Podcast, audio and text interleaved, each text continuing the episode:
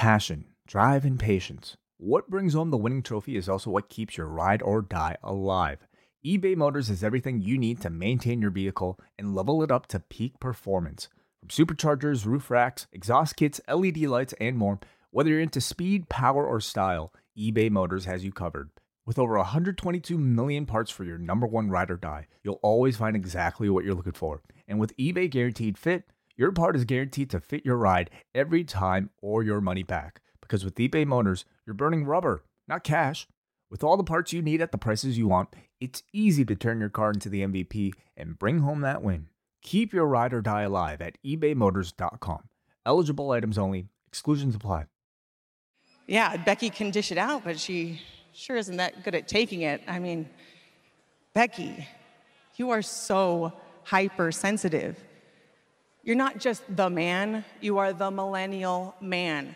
You are the skinny jeans wearing, v neck sporting, avocado toast munching, winged shoe wearing millennial man with a bubble wrapped ego and a porcelain self perception. Someone needs to tell the man that I am not Charlotte Flair. Raw is not SmackDown, and being offended doesn't make you right. When Ryan's when it's time to begin, it's on the rewind around with John Pollock and Wai Ting the 18 that makes sense of these things we see in the ring every week on TV. It's rewind around for Monday night, download it Tuesday morning from the post wrestling site. It's rewind around for Monday night on USA now on the John and Wade take the mic. Welcome to Rewind to Raw. I'm John Pollock, joined as always by Wai Ting here on this Monday night. Wai Ting, how are you? Or should I say, Highway 10? Just got that. Um, please explain for people who are not aware. Well, last week when we did our debut edition of the Cafe Hangout, Thursday, 3 p.m., we're back this Thursday. Somebody uh, enabled the closed captioning on YouTube, and when I said Highway Ting, it was captioned as Highway and the number 10. Highway 10. Beautiful. Highway 10. Brilliant. Brilliant. Um, I All mean, this time, we've been looking for the ultimate nickname for Wai Ting, and now we have found it. Highway 10. Think of the marketing. Think of the branding way that you can embark on this this new name. How, how would I take advantage? What would I do? Uh, we could have like a long, like a landscape photo of you holding your thumb out at the side of the road, Hmm. on the road to nowhere. Yeah, that sounds great. That sounds great. It sounds wonderful. How are you? Not bad. Doing oh well, I mean, um I'm doing okay. I'm doing all right. Oh. Some bad Anything? news today though for obviously any uh Yes. comic book fan or any real honestly any fan I would say of of, of uh western pop culture as uh, obviously, you know, the big news today is that Stan Lee has passed away. Um and uh you know, a very influential man, I would say uh on on pop culture completely. Yeah, I mean it's it's always unfortunate when someone passes away, but what a life to celebrate. This guy lived to be 95. He's going his legacy will be felt for generations of all his contributions. I mean, what an incredible life this man lived. Absolutely. Absolutely. I would uh I would hope that uh he would have no regrets, but I mean the the legacy that he leaves um you know like he really I think is responsible for um I would say contemporary mythology like many of us myself included we don't really kind of I don't really read the Bible or anything like that but um his stories um I think have really shaped a lot of morality in in a lot of people um of of a lot of ages at this point. Yeah. I know I always talk about that Business Wars podcast, but I would definitely recommend the season on Marvel versus DC that I think is a really good one. I think that was one you listened to. Yes, that's right. Yeah.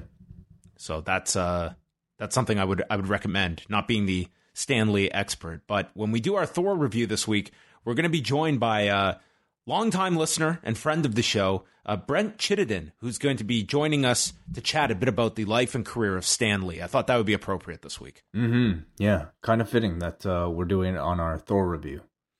on the Yes. cafe. Perfect. So lots of stuff coming up uh, this week. I just want to make a quick mention of some shows that we have. We have our usual shows. The British Wrestling Experience will be out Wednesday, and then Thursday, the Cafe Hangout. We're going to be going live at three for our double double and above members of the cafe, and joining us live and in living color at Post Office West, Martin Bushby. Does the man actually exist? Well, actually, Wai and I can confirm that because we have met him before. But what a what a treat this will be. The cafe hangout with Martin Bushby and Yeah. taking calls. Correct way. Yeah, we'll be taking. Uh, last week we were able to successfully uh, initiate a Google Hangout. So this week we're going to open it up to anybody who wants to. I, I felt like a lot of people were shy, maybe because they weren't prepared, maybe they didn't have their makeup on, or maybe their hair wasn't properly done up, or maybe they were just like at work. But um, uh, this week I'm hoping we get more volunteers who are willing to jump into the conversation because we have that ability now. Martin will be here, uh, so if if any of you guys want to talk British wrestling or just wrestling in general, um, please join us. Yes, get your hair up and square up on Thursday. We look forward to hearing from you. Same day, we'll have Braden and Davey up with uh, up next. They're also going to be previewing the Takeover special that is coming up Saturday night. Friday, we've got our latest Marvel review of Thor, the 2011 classic. I can't wait to discuss this with Wai Ting. Second time I've watched this movie in about three months. I know this thing inside and out. You want me to repeat some dialogue from Odin? You want to chat about the uh, the original Loki? We're going to get into all of it on Friday. I'm very excited for this show. Wai I'm ready. Wonderful. Yeah, and of course, like you mentioned, we'll have Brent Chittenden on to discuss uh, a little bit about Stan. Saturday, we've got eggshells. We are nearing the end of the eggshells run. The the eggs have almost hatched on post wrestling as we get to 2010. And this week, the guest will be Damon McDonald from the Super J Cast, who is going to be chatting with Chris Charlton. And then Saturday night, I'm excited. Post Office West is going to be very busy this weekend because once Martin Bushby gets out of the post office, entering in his place are going to be Braden Harrington and Davey Portman. They're going to be joining me. The three of us will review Takeover Saturday night. And then Sunday night, Wei Ting is back here in the hot seat as we review Survivor Series, which again, for you double double and above members, you can tune in for the live video stream. And you know what? If we're feeling cocky, if we're feeling like we can just take on the world, maybe, just maybe, some live calls this Sunday night after Survivor Series. Can we? Can we dare to dream, way? Let's not jinx it. Let's not jinx it. But uh, of course, the show is always free. Uh, our WWE post shows uh, for anybody listening on this very feed. So uh, just uh, you can tune in for that if you just want to listen to the audio. Yes. And all of that is coming up. Very, very busy week if you're not a cafe member. Why not? It's tremendous. If you're not a cafe member, I'll tell you what. That means you won't be eligible for this week's post wrestling T-shirt, sticker, and postcard prize pack draw. So, Damn. John, I'm gonna randomly scroll through this list of patrons, and you tell me when to stop, and I will read the name of the very first person on my screen. Okay, here it goes. I'm spinning the imaginary wheel. Stop. Jean Olivier Philemon. Wow, is that a real person? I don't. I actually let me double check this. Yes. Yes. Jean Olivier. Yeah. Let me see where he's from. Actually, I can't even see that. We Um, learned this week that our shipping, we can send out a shirt and it takes four days to get to the UK. That's incredible service. yeah, I mean most of the shirts, yeah, but it also depends on the shirts. The shirts that I send out from the post office out here, they might take a little bit longer because I only spend one day a week uh, to physically send those, which is on Mondays now. That's what I do. Yeah, we we've got the post office elves at work. yeah. We we work them year round. We have a much better uh much better job situation. It's year round for our, our elves. We don't just work them for a month and then they have to go seek part time work to supplement their income. Yep. So congratulations, Jean Olivier Philemon. That's wonderful. I like your pronunciation. Oh, thank It's you. wonderful. Uh, we also want to make mention of our uh, of our pals that run the WWE TO Trivia Night uh, because Wai, you are going to be representing the post office, I understand, on Wednesday night. Post Wrestling will be representing the post office because uh, Oh, that's true. It, won't but just, are, oh, wait, who's the team captain? That's what I want to know. It's very important. well, maybe we'll have to have a match to determine that. But Maybe a shitty battle royal. Uh, yeah, maybe. But uh, WWE Trivia TO is uh, an event that occurs uh, quite frequently in the city, and uh, they are holding an event on Wednesday at 8 p.m. at Tall Boys on Bloor Street West. Let me get the exact address here, just to. Uh, uh, it is 838 Bloor Street West. That's a bar called Tall Boys, and Wednesday at 8 p.m. they are doing Survivor Series trivia. And what makes this one a little bit special is that uh, they are raising money for the Leukemia and Lymphoma Society of Canada in honor, of course, of uh, Roman Reigns' recent announcement of leukemia. So uh, WWE Trivia TO is looking to do something very, very cool. Um, they're hoping to raise $500 and they'll also be donating $10 for every team that shows up.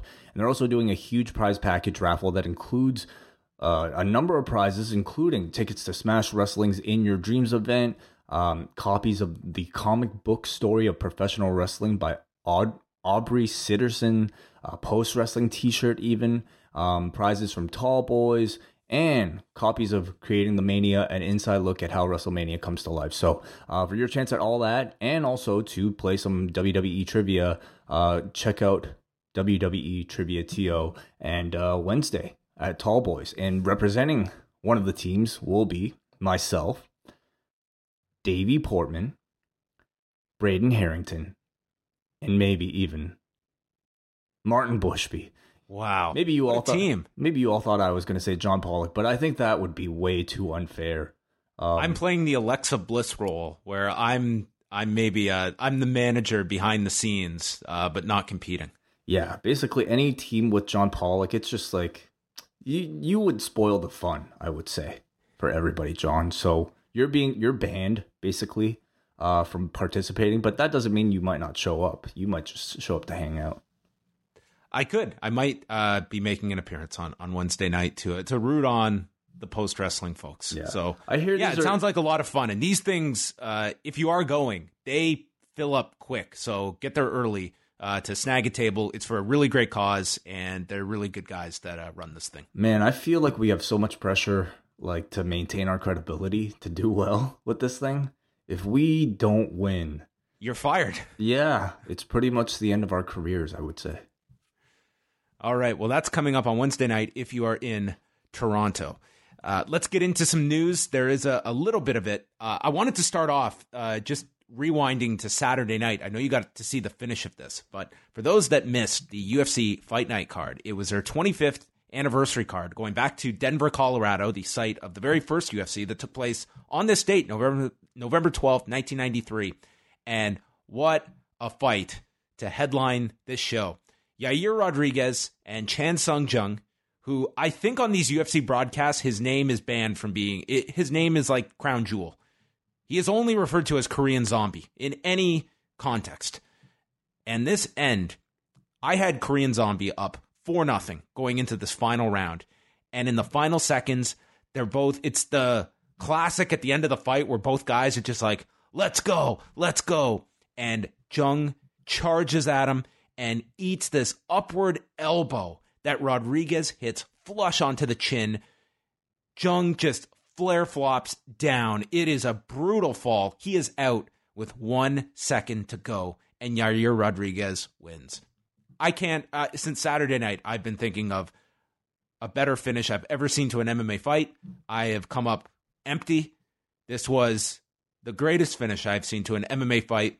This was my knockout of the year, and I'm pretty sure this is going to be my fight of the year because it was a tremendous fight up until the incredible finish. Yeah, I mean, this was one of those cases where I really didn't hear much about this show going into it, but coming out of it, it was all all my timeline was talking about. Uh, I had to seek it out for myself, and it really was quite incredible. I suppose it would have been like, you know, if it was a, a fight on the level of like a Bonner versus Griffin, if Bonner versus Griffin had ended in a spectacular knockout at the very last second. Yeah, this uh, it was just an incredible finish. Also, what I enjoyed about the card was so often the UFC. It's such a patterned broadcast, and this time they they stepped out of their comfort zone. They redid the mat, so you had the uh, the Ultiman in the middle. Like uh, they had the music from the very first UFC. The Ultraman, did- is that what they call him? That's what they were calling it. Yes. Oh my god, I love that. Then they had the graphics package that was uh, similar to the first one. Even the video packages, they'd start it with like wrestler versus brawler was like the text on the screen. Like they really went out of their way to make it feel different. And the UFC has fallen into this pattern where there's so many shows, it's an assembly line of shows that they they never stand out and feel different. And they achieved that on this one. I thought it was great. They even had uh, Laura Sanko out in the parking lot, which is where the McNichols Sports Arena uh, used to stand. It's since been torn down, but just just doing different things to make this feel like a special event and not just any other show. Mm, that sounds wonderful. I love little uh, details like that. I mean, in wrestling, we kind of typically see that whenever they attempt their uh, Raw, retro Raws, or whatever they, they call Yeah, it. this was old school Raw for Yes. UFC. Yeah, so I always appreciate that. Um, but I also recognize that they probably take a lot of work to, to produce. So fun show. Donald Cerrone also submitted Mike Perry, and with that win, he has now won the most UFC fights in history and also the most finishes. Uh, he was tied for both of those records, and now sole possession of those two records. And then afterwards, bringing his four-month-old baby into the octagon. Just uh, an incredible scene. So the last two fights, if you missed the show, I'd heavily recommend the last two fights on that show. Also on the weekend, we had this freak injury occur to Cody Rhodes, who ended up not being able to wrestle Sunday night in Toronto. Uh, what he was doing was he was throwing his t shirt into the crowd in Buffalo on Friday night and heard this loud pop in his knee. And he went ahead with it was a three way tag match with uh, Trent Beretta and uh, Chucky T and the Briscoe brothers. Did the match and then afterwards uh, announced he wouldn't be able to wrestle Sunday.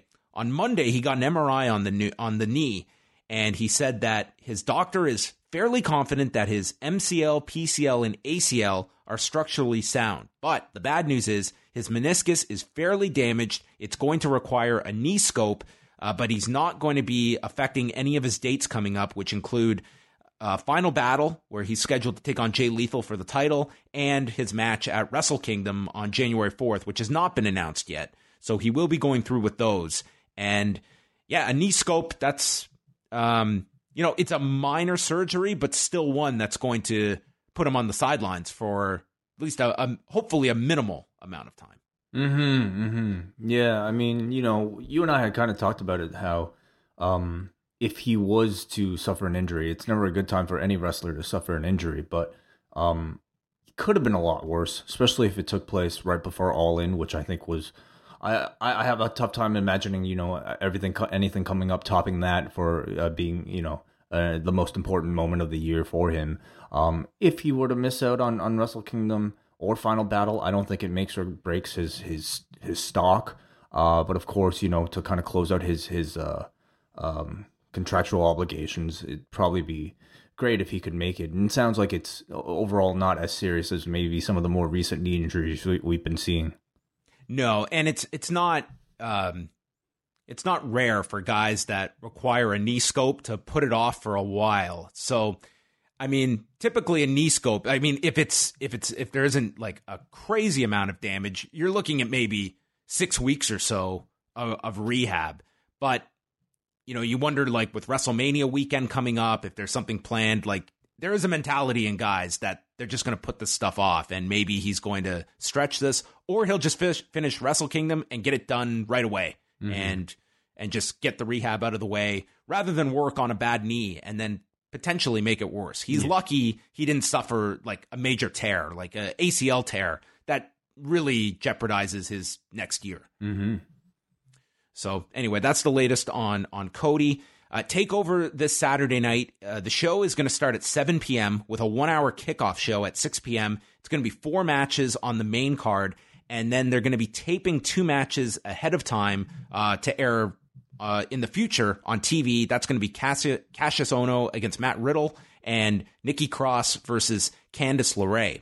And another interesting thing is that Thursday night they were going to be running a NXT house show in San Jose. They have since moved that to a television taping, which is kind of difficult that you're going to be taping TV before takeover to air after takeover. Hmm. Yeah. Have they not done this in the past though, where like they would just basically do a bunch of matches that? Mm. I would think that they're not going to tip their hand to yeah. any of the booking on Saturday. You're pro- and NXT does a pretty good job of that, even at uh, Full Sail. Mm. That a lot of the angles they'll do backstage and stuff like that won't get out to the live crowd. It'll be the matches and, and such, unless they have a really big announcement to do in front of the crowd. But anyway, interesting to see how they handle that taping on Thursday.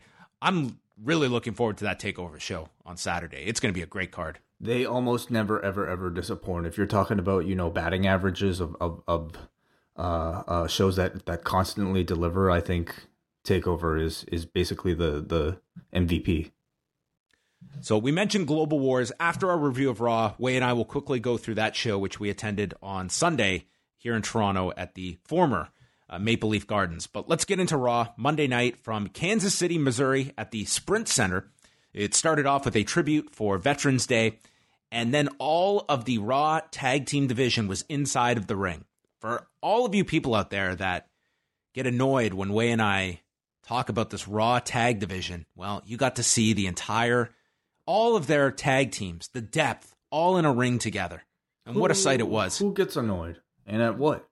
I'm completely making that up. I'm just stating you and I. That seems to be a, a go-to. We always talk about this Raw tag division, but man, to, just to see them all together in the ring, what a collection, oh, and what a segment to start off. Really, mm-hmm. really putting these guys on a on a big pedestal. We had the revival, the B team, Heath Slater and Rhino, the Ascension, all three members of the Lucha House Party, and Bobby Roode and Chad Gable. The match begins. They're not even a minute in. Braun Strowman comes out. This was right out of Nitro. He destroyed everybody, uh, decimates the Lucha House Party, shoulder blocks to Axel, Gable, and Dawson. Everyone's dead. And he just gets into the ring. And man, this division just felt like just a bunch of geeks. Completely. Yeah. Like you said, man, like this felt like something, you know, that that we would have seen 20 years ago. And um at the time I, it didn't to me, it never babyfaced the people uh, doing the interrupting, and I didn't think it served Braun very well here at all. Uh, maybe to a certain demographic who doesn't really care that much about you know uh, smaller wrestlers or, or tag team wrestling.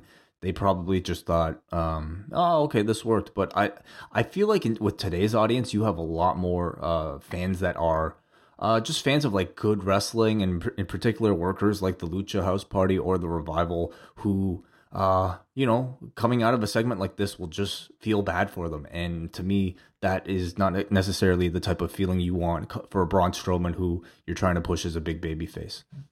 Yeah, if there's any silver lining, I'll say these are all teams that I think they've largely given up on or see at a really bottom level.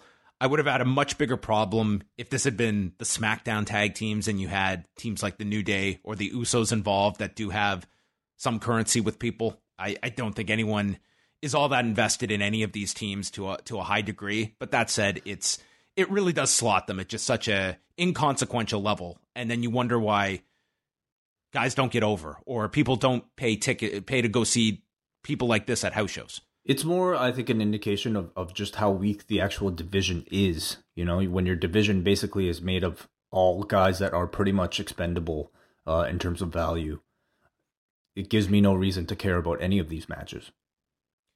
Braun got a microphone and he said, Tonight's episode is brought to you by the monster among men.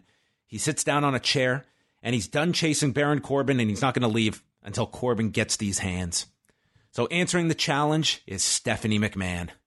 The only the only person in the locker room who will stand up to the monster, Stephanie. She says that he can't hold Raw hostage and he has to channel all that aggression for Survivor Series because Shane stole the World Cup trophy and disrespected the whole Raw roster. And that includes Braun. And Braun just says, I don't give a damn about Shane or representing you.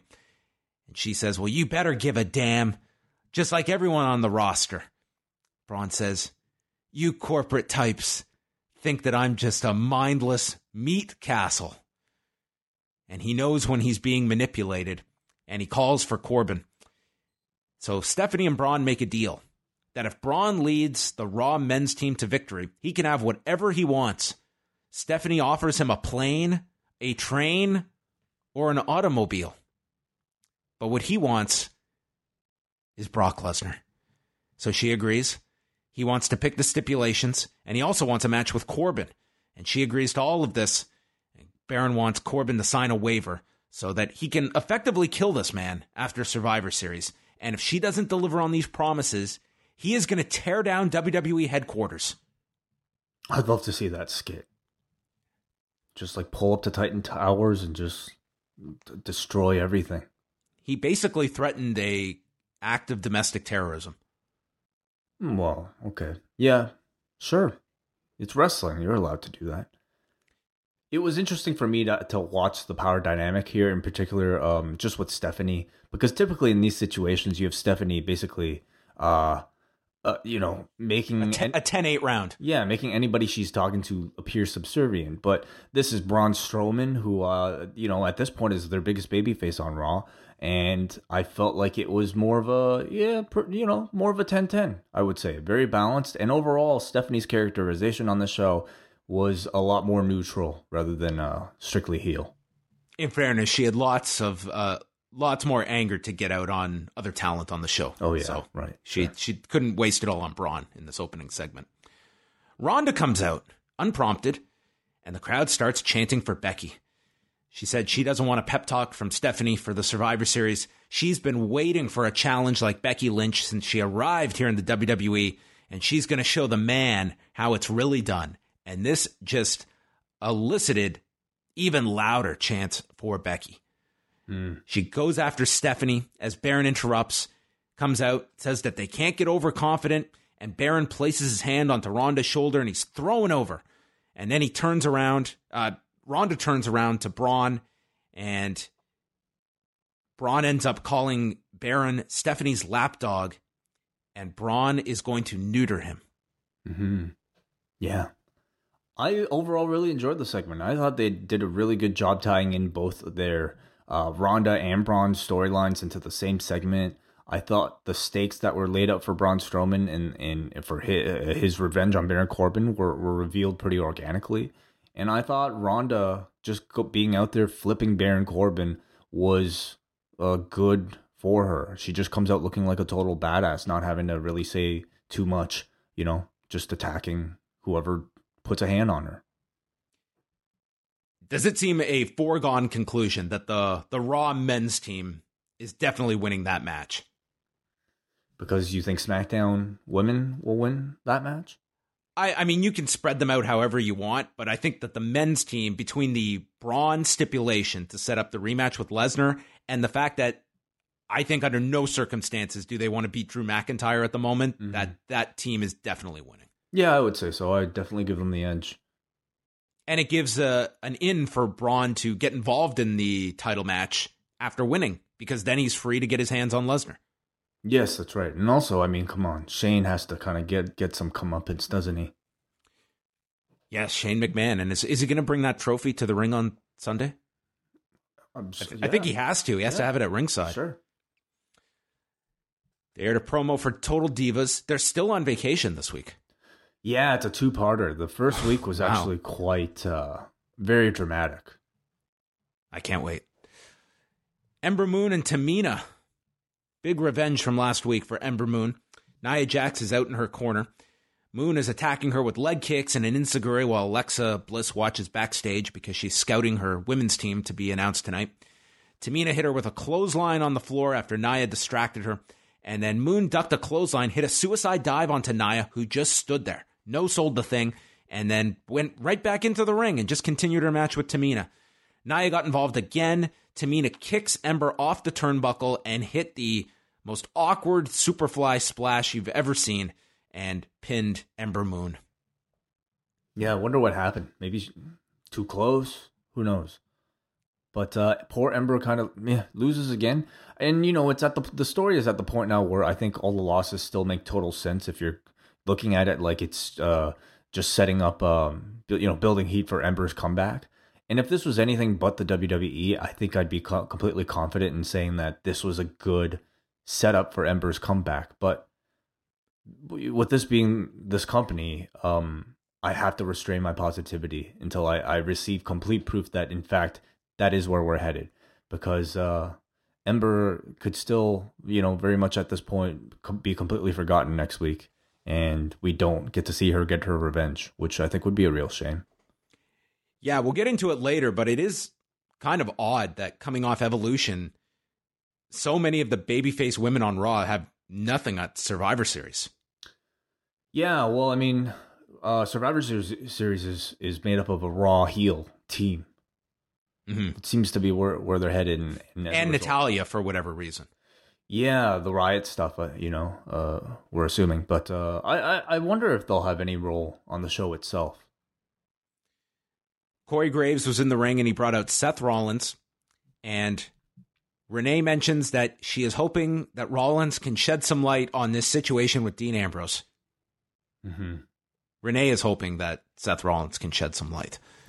It's it's gotten really awkward. I mean, I thought last week was uh, acceptable, but the fact that they keep cutting back to Renee and Michael Cole afterwards to get her response, and without her really having a good believable reaction to her, her husband coming out here and speaking it's it's got it's kind of like put the spotlight on on how maybe awkward it is. And i would say at this point it might be better off to just completely ignore the, the relationship rather than to have renee comment on it every single week. He says that he doesn't give a damn about shinsuke nakamura. So corey graves says man i know this guy isn't having his new japan run but if you don't have your head in the game on Sunday, he's going to take your head off. He says, Ah, I'll be focused on Sunday, but tonight I want answers for why Dean did what he did. Seth is obsessed. He needs to find out what it, why. So then we cut to the back, out in the parking lot, and there is Dean with his Pontiac Grand Am and a garbage can on fire. It was an oil drum, I believe. Okay a flaming oil oil drum. I should have that down because I do this all the time. Uh, sometimes when I just show up at Wai's place and I'm outside, he'll come out, be like, "What are you doing, sitting on the hood of your car with a open fire, just hanging out?" So yeah, I don't know. Um, I mean, I'm not much of a car guy, but I also I feel like it's it's probably not the safest thing to keep open flame so close to a a, a gas tank. Maybe maybe it uh maybe it's a more environmentally friendly Pontiac. It's a, a, an electric Pontiac Grand Am. Could be. Okay. I don't know. Uh, you know, he has moved up in the world because don't you remember a few years ago when he had to get to WWE headquarters and he and he like uh hitchhiked there? Yeah, I remember that. so he's got a car now. We don't know that this is his car though. We never saw him get inside it. He was just sitting on the hood. Oh, this could be anyone's car. Yeah. Okay. So he's not too worried about the flames then. Probably his fire though. Yes. Okay. He starts mocking the fans that approach him in public that uh, are in need of a shower, that are crying about his his turn. And he said that Rollins would speak to him like he was an imbecile and a charity case. And Rollins is too self absorbed. He said, I used to think the shield was stronger together and that the vest made him strong, but the shield made him weak. And it was a burden being their brother, and watching their back made him weak. So he has the vest and he pours gasoline on it. This whole combination is very scary Wai with this automobile. Mm-hmm. And he douses the vest in gasoline tosses it onto the open flames, and then he walks off. Yeah. I thought this was a good promo from Dean. Sounded good. Yeah, I thought so. What did you think of the reason for the turn? Uh I thought that was kind of left a bit lacking uh, for something concrete other than it doesn't seem like they have a real concrete reason for this turn other than every cliche you would expect for a turn like this. But I did overall like this promo from from Dean. It sounded like a guy speaking with a grievance rather than uh, a typical WWE promo. And I've got to say, there were a number of those promos on this show tonight. There were a sounded... lot of there were a lot of promos. Period on this show. Um, and by WWE standards, like some good promos. yes, yes, they weren't all bad, and I'm not really complaining. But like, I would like it. Almost felt like what? How many matches did we get on the show? Like four, Five. Four or five matches. Okay, felt like there were a lot of promos, and uh, to me, yeah, it's not necessarily a bad thing. I thought Dean sounded really good. He basically says the reason that he turned is because he felt the Shield made him weak, and I I think I would buy that fact or or that buy that um, uh, reasoning if not for the fact that like the night that he turned on Rollins was also the night that they actually won the tag team belts.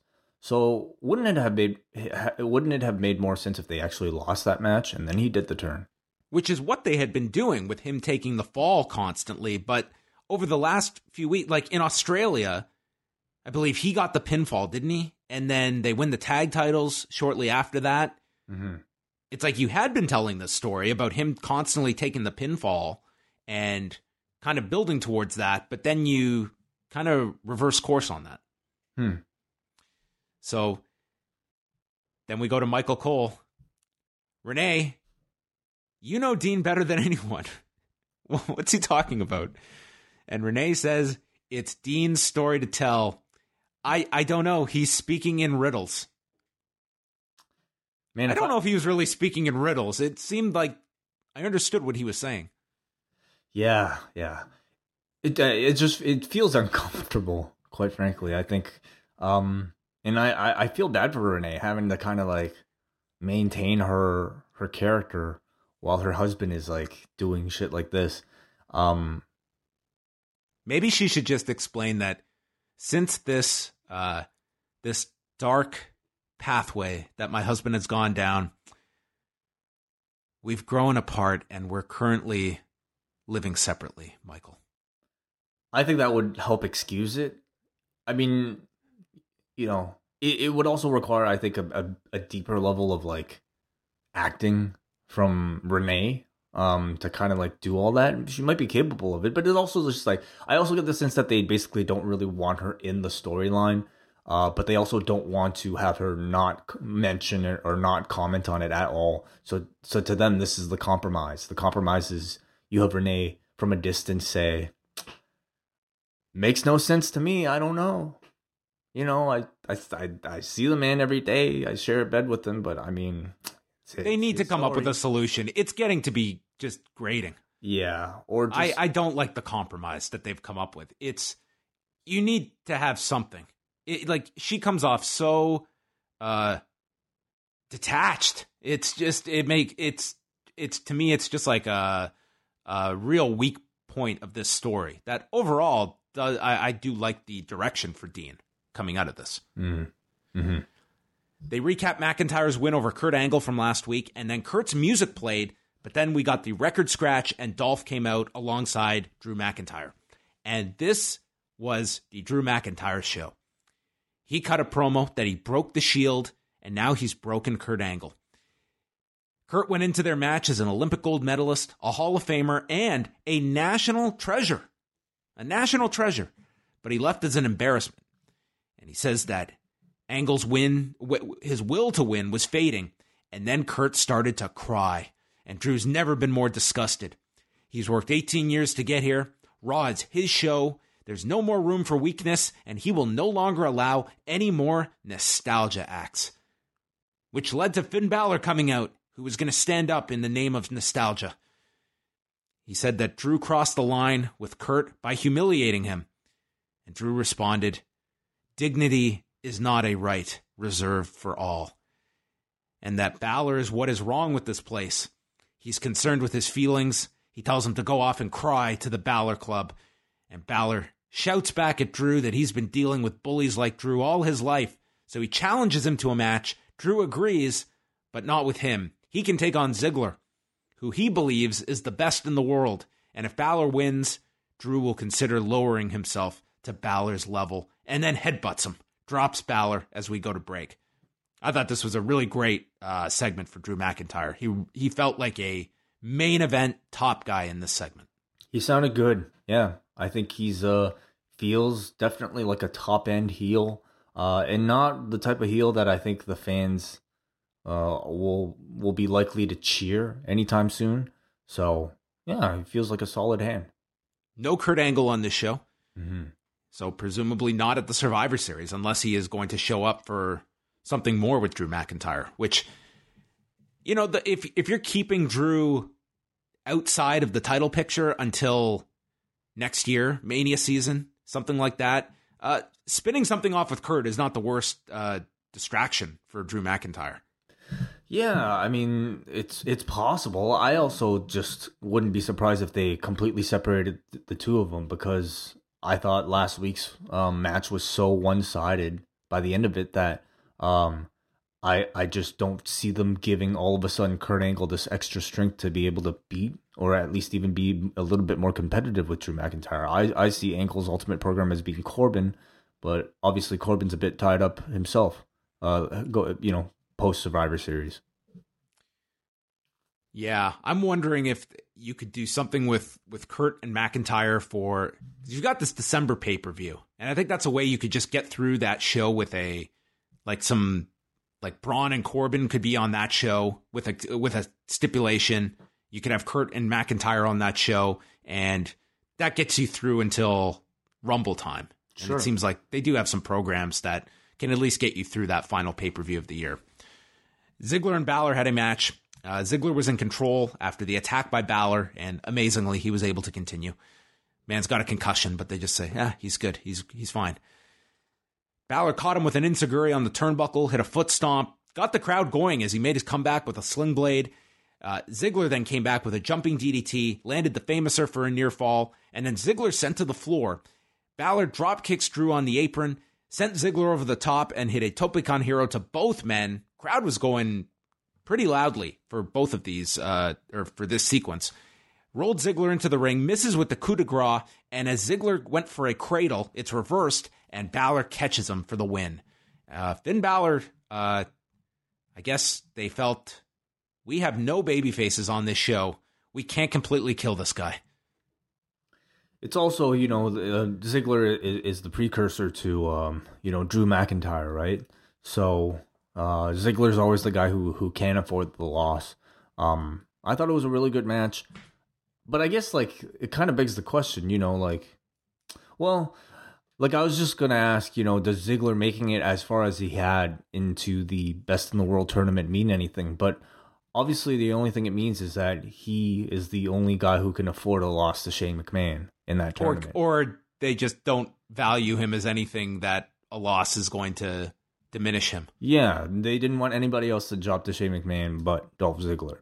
So uh, he he felt more than ever as just like he felt like Lio Rush to Drew McIntyre tonight. Mhm. Like just didn't even speak on the mic. This was all about Drew, and Ziggler was just the you know the uh the obstacle in front of Finn Balor. Yeah, yeah, and I, you know, at this point in, in in Ziggler's career, I I don't think that's such a bad role for him at all. Then Stephanie and Corbin were backstage and congratulates Balor on the win and standing up for what he believes in. And they want him to be on the Raw team, so he agrees. McIntyre and Ziggler show up, and Stephanie yells, Stand down! Stand down! And they tell uh, McIntyre and Ziggler that this is your teammate on Sunday, and you can't attack one another. And that what Drew did to Angle was diabolical and evil, Stephanie says. So she wants him to do the same thing to Shane McMahon and the SmackDown roster on Sunday. And then after they win on Sunday, they can tear each other apart. Yeah. Teammates that don't get along. I mean, that's that's every time they do one of these Survivor Series bragging rights things, isn't it? Um, so I think you know you will get that. You'll get uh, uh what is it? Uh, uh, Stephanie McMahon again on this show, kind of being a lot more neutral than than typical. Um, and you might even get Charlotte and Becky working together. After Braun Strowman and Seth Rollins, who would you say is the next top babyface on Raw? Um, Elias. Do you think Elias is ahead of Finn at the moment? No, no. After seeing Elias in ring, um, I mean, Well, in terms of popularity at the moment, it, Hmm. if if you're the WWE and you're assessing your top three baby faces, like in terms of priority on the Mm-hmm. well, show, I think I think Ronda trumps um that's true. most of them. Yeah, Uh, but if we're talking men, um, I think yeah, I yeah, I would I would honestly put them on par with one another. Like it, it's not a deep babyface situation on Raw that you cannot afford to just throw Balor to the wolves, essentially. Which that's largely he has been pretty much forgotten for most of this year, I mean, and I think that They've just chosen to push him that way, unfortunately. And I think so much of it has to do with the whole demon thing, where, you know, as the demon, he is unbeatable. He is the Undertaker. But as the regular human being, he can be beat. And therefore, you know, you get to see him essentially kind of play your underdog, Daniel Bryan, most of the time. Ronda is backstage and they played Becky's promo from SmackDown. And she says that Becky says she's the man and can dish it out. And Ronda wasn't trying to offend her or mock her past. And she goes over the threats of ripping off her arm are just ridiculous. And then Ronda proceeds to mock Becky's past careers while she was out learning arm bars. And she calls Becky hypersensitive. Are you ready, Wai? Oh, yeah.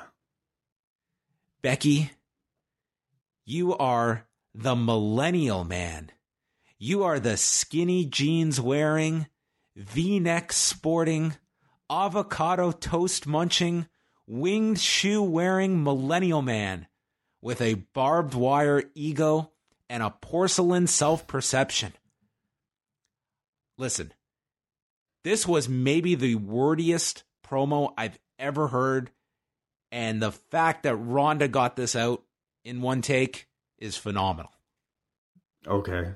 Yeah. She remembered a kind of shitty promo really well. I couldn't do this. I couldn't do this for the life of me. I mean, there are a lot of things that I probably can't do, but the question is not whether or not you could do it, but why you would want to do it. You know? Uh I yeah, I guess you can give her credit. I think she does a great job um you know, usually with the material that she's given, but I felt this week, yeah, first of all, I felt like this week almost just felt like a uh some some writers like uh voicing of, of their own thoughts on, on the current political landscape with lines like being offended doesn't make you right. She goes on to say, She is not Charlotte.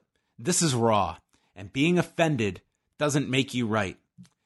You are not Oliver Twist, and I'm not some trust fund baby golden child. And every fan has seen her work and bleed for every inch and mourn every setback. And she didn't pour her heart and soul to change the meaning of fight like a girl just so someone could call themselves the man.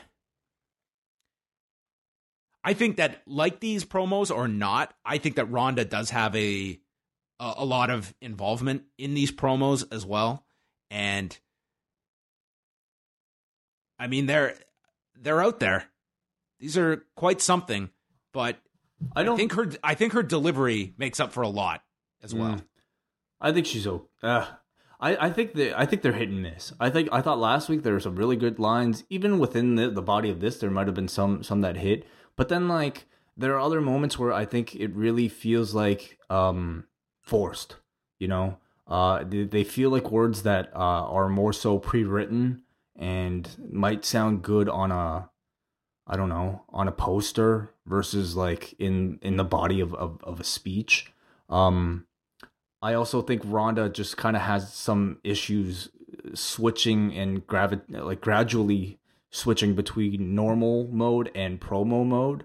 Um, and I feel like over time she'll probably you know get over a lot of that stuff. But I felt felt like tonight she still showed a lot of um, uh, maybe you know, um, yeah, just kind of being new to the whole thing. Did you take this as a heel promo from her, or did it come off? As, did it come off as such? I don't think she was intending to be a heel at all. Um, I think she just, you know, wanted to talk trash back at Becky Lynch. thi- this is the promo that a heel. This is the promo the Miz would cut on Dan, uh, accusing Daniel Bryan of being Being offended doesn't make you right. N- more so about being uh, uh, Jeans, uh, skinny jeans wearing, uh, avocado toast eating, V neck wearing, wing chewed, wear, uh, wearing millennial. yeah. Yeah, I mean, It Like feels she like she some- just she just omitted the word like like vegan in in here as well. Yeah, I mean that's you know that's uh, why again I say like it felt like the promo was written by somebody uh wanting to kind of get like you know God damn it! yeah it felt like kind of Let me let me sit down with you. I felt want to like somebody shit off my chest. it felt like somebody talking through Ronda unless Ronda herself you know feels uh, some of this but like no and I've received no indication that her character uh is at all you know somebody who would criticize millennials like she's a millennial herself so it felt like the voice of I would say maybe a 50 or 60 year, year old man coming through Ronda Rousey. Then Nia Jax and, Tamina walked in to wish her good luck. And said, "Go get him, champ." And Nia just tapped the title, and it was kind of awkward because Ronda, had, like through the delivery of this promo, had channeled her anger to an eleven, and then had to dial it back to a one to play off of Nia. Yeah. It's just a bit jarring that she had to go from one to the other in the same shot. The Riot Squad was out next, and Ruby's got a very somber tone as she's standing there with Sarah Logan and Liv Morgan, and they showed a replay of the the brutal destruction of the sunglasses last week, and she understands why she's received such backlash. Jim Neidhart, she said, was a future Hall of Famer with an infectious laugh, and I took all those happy memories and turned them into nightmares nightmares. She humiliated Natalya in front of a worldwide audience, and then she looks up smiling, and I enjoyed every second of it, and says, I didn't take it far enough. And the three of us have had to claw for everything that we've ever gotten. And she wanted Natalya to feel real emotion and bawl like a baby, and stated that Jim wore those sunglasses because he was ashamed to look at his own daughter. So Natalya comes out all by herself, tries to get in and attack them, but is beaten down because of the numbers disadvantage. Natalya's laid out and hit with the heart attack. Uh, Oh. Michael Cole calls this a disgusting display as he then transitioned to his Survivor Series plug, reminding us that Jim Neidhart was part of many Survivor Series in the past. Well, that's nice. Thanks, Michael Cole, king of the pivot. the whole uh, you know kind of uh, female heel coming out to do the big swervy promo starting off nice and then ending mean i feel like at this especially this year has been uh eh, felt really cliche by this point you know? Car- uh, obviously It- it's a very easy direction to go because most times, at least a portion of the audience will bite. for some reason though like it feels like the women they have their women do it a lot more than the men. And like obviously alexa is the best to do it but you also have uh, Carmella who who's done it a lot, and by the time we get to Ruby now doing it, it just feels kind of really tired. But Ruby did it well, you know. Uh, but that doesn't take away from kind of the eh, sort of the tasteless uh, feeling I still get from from this angle. Yeah, it's. I mean, if I even remove myself from that aspect of it, I just look at this angle that it's just, it's just not a very well put together angle. Th- These sunglasses were, were, you had 10 minutes to have some kind of attachment to this memento of Natalya's that she introduced to us last week.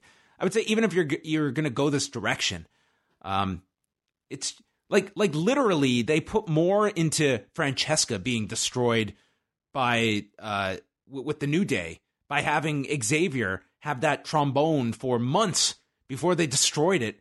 And you got actual sympathy from the crowd when this happened. Like this was a sad moment uh, and and that was only because it was something that was just a fixture of Xavier Woods' act when they destroyed this and then just reintroduced a new one. That there's just like just as an angle, like forget that the fact that the her dad is actually dead, um, that is going to turn off many people. I just think it's not a great angle because it wasn't given a chance to be. Yeah, yeah. Felt a little rushed, and maybe for an angle like this, you really can't rush it if you want it to be, you know. Uh, yeah. I also have a hard time imagining that someone would be so distraught over these sunglasses, regardless of them belonging to a deceased member of your family. I wouldn't. Uh, that part, I, would you have a nightmare Wai about something like this happening? Like, yeah, this person's really shitty that did this. okay, not maybe not a literal nightmare, but I I'd be pretty pissed. They're going to team on Sunday. The team captain thinks this is a great idea. Yeah, yeah. I mean, you know, I think you can expect uh, both of them to uh, further the storyline during the match itself. I wonder if you might even see the two of them take each other out from the match. I do think Ruby Riot is has been doing very good. Uh, not just with this angle, but I feel the last like three to four months, she's really been finding her groove on this show and establishing establishing herself as one of the like this utility member of the women's division that they can put in many different situations. Yeah, yeah, I think so. I mean, it's what been like a year now that she's been on the main main roster. Um, yes. the exact date is tattooed. Oh, is it? Wow. I feel like it's kind of one of those situations where you know, if she perhaps had a little bit more time to cook in in NXT, you might have a had a better debut. Um, but maybe not. Maybe it took this time on the main roster for her to kind of find that groove. Maybe she put her foot down after the ketchup and mustard week and said, "Okay, guys, yeah, this is stupid." Yeah, I'm glad they kind of stopped those for now. Yeah, let's let's move on to something more uh, chaotic like death. They aired a SmackDown promo about Daniel Bryan and his team falling apart at the seams, and quote Becky presents her guide to surviving Ronda Rousey. Hmm. Okay. Is this a pamphlet that's going to be handed out? Maybe it's a PDF file. PowerPoint. Her guide to surviving Ronda Rousey. Yeah, maybe Drew Gulak will be on the show with her. Take two, tag team battle royal. All our teams are back out. Uh, and Corey Graves, he was like, if they're not going to take this match seriously, neither am I. So he just in- introduced the exact same talking point that he brought up in the first match about why does the Lucha House Party have three members in the ring? Rhino and Slater were eliminated first. Kalisto saved uh, Dorado on his back and then flipped him back in. Dawson was knocked off with a tornado DDT by Grand Metalik, kicking him off the apron. Then Konnor sent Kalisto off his back to the floor. All this is to determine the team captains for the Survivor Series kickoff match. Axel was thrown into Dallas. They were eliminated like idiots. It's down to the Ascension against Gable and Roode. Gable hit a moonsault into a neckbreaker by Roode onto Viktor, and then Gable did the Minoru Suzuki armbar to Konnor as Roode tossed him over uh, to eliminate him. Three minutes and six seconds this battle royal got. So the team captains are Chad Gable and Bobby Roode, who will team with the Revival, the B Team, the Lucha House Party, and the Ascension to take on the Usos, New Day, and three teams to be announced on Tuesday on the kickoff show. Right. Yeah. Yeah. Uh, I think seeing how um, this turned out on Raw just really illustrates how much healthier how, how much healthier the SmackDown tag team division is right now than Raw. Like I came out of SmackDown after that amazing Usos New Day match with just uh, a lot of excitement, I would say, for this match at Survivor Series. And then I look at the other side on Raw where from the opening segment they don't get introductions. Um, they were just their match was interrupted by Braun Strowman, and they just come back out here for the second half of the match without feeling pissed off at Braun, without anything, just just complete jokes. And uh, I can't help but feel a little less excited now for that match. Brock Lesnar and Paul Heyman came out to start the third hour, and this was happy Brock. He had a smirk on his face. He was almost interactive with some people in the crowd. Heyman cuts a promo calling Braun an almost unbeatable monster who fell to five F5s and cuts a big promo on AJ Styles, who's going to check into the Hotel California, go all the way up to the top suite marked Suplex City, and he's going to take a beating. And he tells the kids, the millennials that don't understand the Hotel California reference, to go Google it. Yeah. You avocado munching pricks. He said that there's no one on SmackDown, NXT, or UFC that Brock wants to beat more than AJ Styles. And that Styles, uh, he must have said AJ Styles Survivor Series like six times. And it's going to end with Suplex City F5 1 2 3. And then Brock and Heyman are interrupted by Jinder Mahal with the Singh brothers. And they came out, and Jinder said, Brock, I introduce you to Sunil and Samir and I propose that Team Canada goes into the Survivor Series. Wouldn't that have been great? He says not to underestimate AJ because last year, Jinder was focused on facing Lesnar at the Survivor Series, and it gave Styles an opening to steal his title. And here we are a year later, and it's still stolen. So Jinder's going to offer his services to teach Lesnar his mantra to focus on AJ. And Lesnar says, Well, why not? Why don't you come in? Paul, you should listen to this. You're Jewish. So there's chance of Shanti, and Lesnar proceeds to kill all three men. He suplexed Sunil and Samir repeatedly, and then lifted up Sunil military pressed him onto Jinder on the floor. And if you go back and watch this, Sunil bounced off of Jinder like Jinder was made of rubber. It this was a very painful landing for Sunil and a very very painful looking catch or attempted landing uh, by Jinder. They just both fell down. And then Jinder took an F5 on the floor as Heyman mocked them, repeating Shanti. Hmm. Yeah. I mean, those guys are basically. This is why they were hired, isn't it? To take beatings for Jinder Mahal. This might get them a tag title shot. This segment. Oh yeah, sure. Well, they should be the captains. You know, uh, I think coming out of this, at least Raw, um, I'm certainly. There's no debate about what the main event of this show is. It's not this match. It's Ronda versus Becky. I think Brock and AJ itself has some luster to it. Um, but I think it's been hurt by the lack of promotion that you can do for it with limited appearances. Um, was it a mistake not having AJ on the show tonight? Because mm, Brock yeah. isn't showing up on SmackDown. Mm, yeah, I guess I you could. I guess if to. I guess if you had to pick between one one angle or another, um, I think the Ronda Becky interaction on Raw was the better one to do on Raw. Mm-hmm. And then on on SmackDown, I imagine you have the men come in. Um, yeah, it, it just doesn't feel like to me this this AJ Brock match. Maybe it just isn't as hot as I think it should be, given the talent and even given the history between these two. I don't think enough um, of a of a big. De- they didn't make a big big enough deal. I would say about last year's match, the story from last year's match, how it basically you know affected AJ. Um, I hope they start to tell some of that uh, um, at least tomorrow. Like they have all have footage even from last year. Show me a bit of that. Um. Anyway, yeah, they own, they own the match. Yeah, you don't say. uh, they own both men's careers practically. Well, I guess not AJ. Yeah. So I agree. I th- I don't think there's any question what the hot match is on Sunday. There's no doubt. That's the match I would put on last. I think the arena is going to be nuts for that women's match. I think so too. Yeah.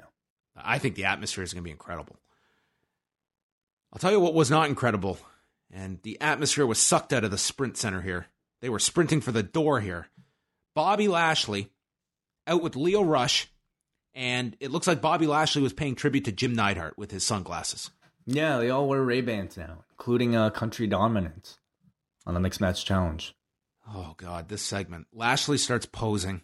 Rush says his genetic makeup is art, and once again, Bobby lean it bends over. That's his thing now. Fuck. I mean, like, how do you even come up with this stuff?